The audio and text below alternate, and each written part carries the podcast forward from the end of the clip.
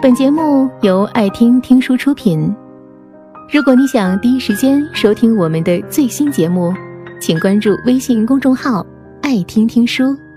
回复666免费领取小宠物。跟说话不累的人交往、合作或者谈恋爱特别舒服，沟通成本大大降低，不必过多耗费我们的时间、精力和心情。总之，我喜欢跟这种人交往。跟一个人沟通是轻松还是疲惫不堪，会左右我们对一个人的印象态度。尽管沟通能力是不同的，有的人擅长表达，有的人则差一点，但大多数时候态度决定一切。有时你跟一个人沟通吃力，是因为他永远心不在焉，永远顾盼左右。你认真的解释，清晰的表达，他却哼哼哈哈，过半天再问你，什么？你说的是什么？我真的非常非常讨厌这种人，因为这是对人的不尊重。这种人无论是私人朋友还是工作关系，我都会敬而远之。如果是工作不得已，那也一定在完成工作之后敬而远之。我发了几张喜欢的书店的照片，有个人问我是否可以转发朋友圈，我说可以啊，告诉他其中有几张是我去过后拍的，还有几张没去过，是网上看到了很喜欢存下来的。理解力如果不是特别差的话，应该能看懂吧。但过了一会儿，他问，啊，这些地方你都去过吗？我重复回答，不是，其中几个我去过，还有几个没去过，网上看到的。他又奇怪地问了好几个完全不知道为什么的问题，后来终于转了朋友圈，胡诌了几句话，说什么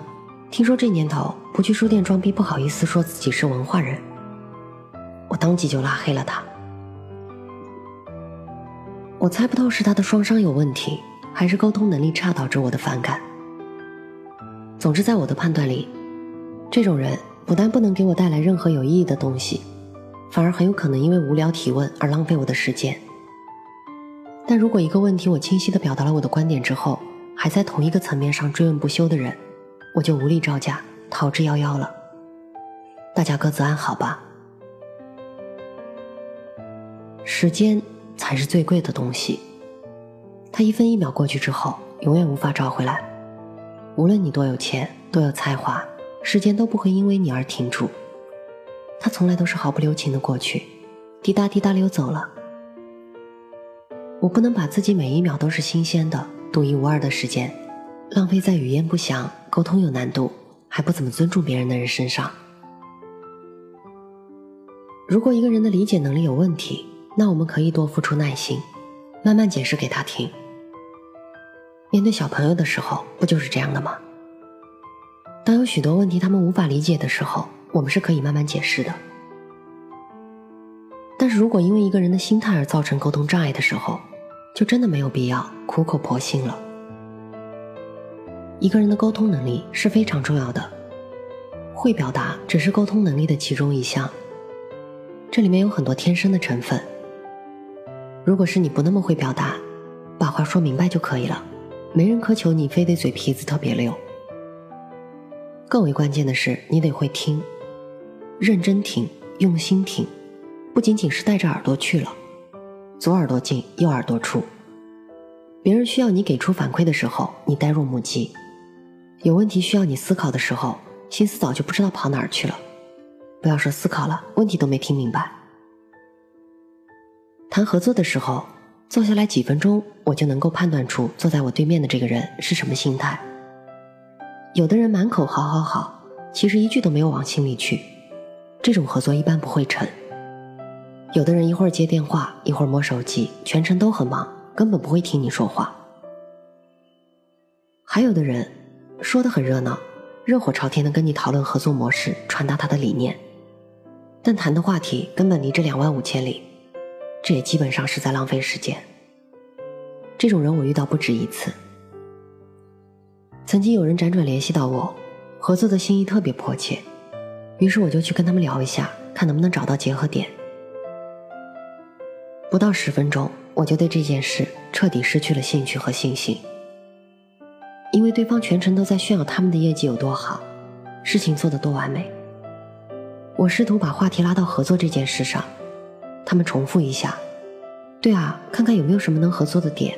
然后又继续跑偏。这哪里是谈合作啊，这是一次胜利的自我表扬大会啊。后来果然不了了之了，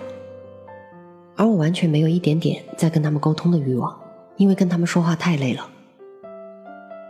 不在一个频道上的人，尽量少打交道，尤其是那种可有可无的交道，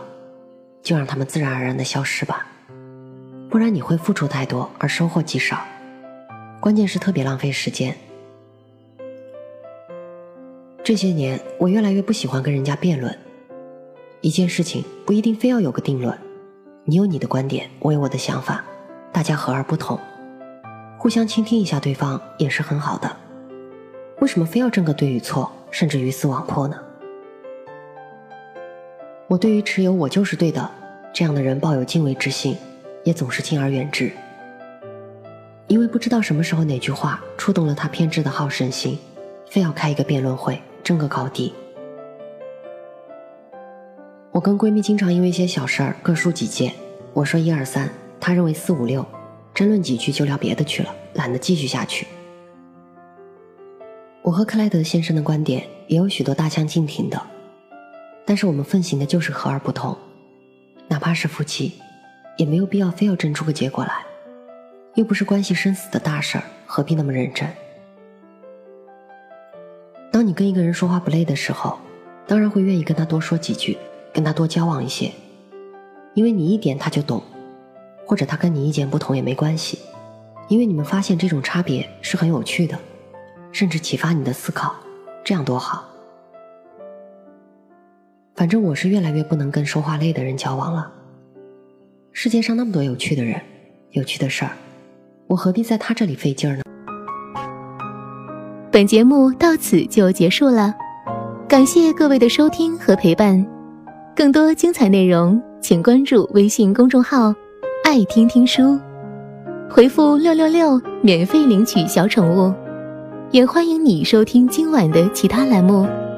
我们明晚见，晚安。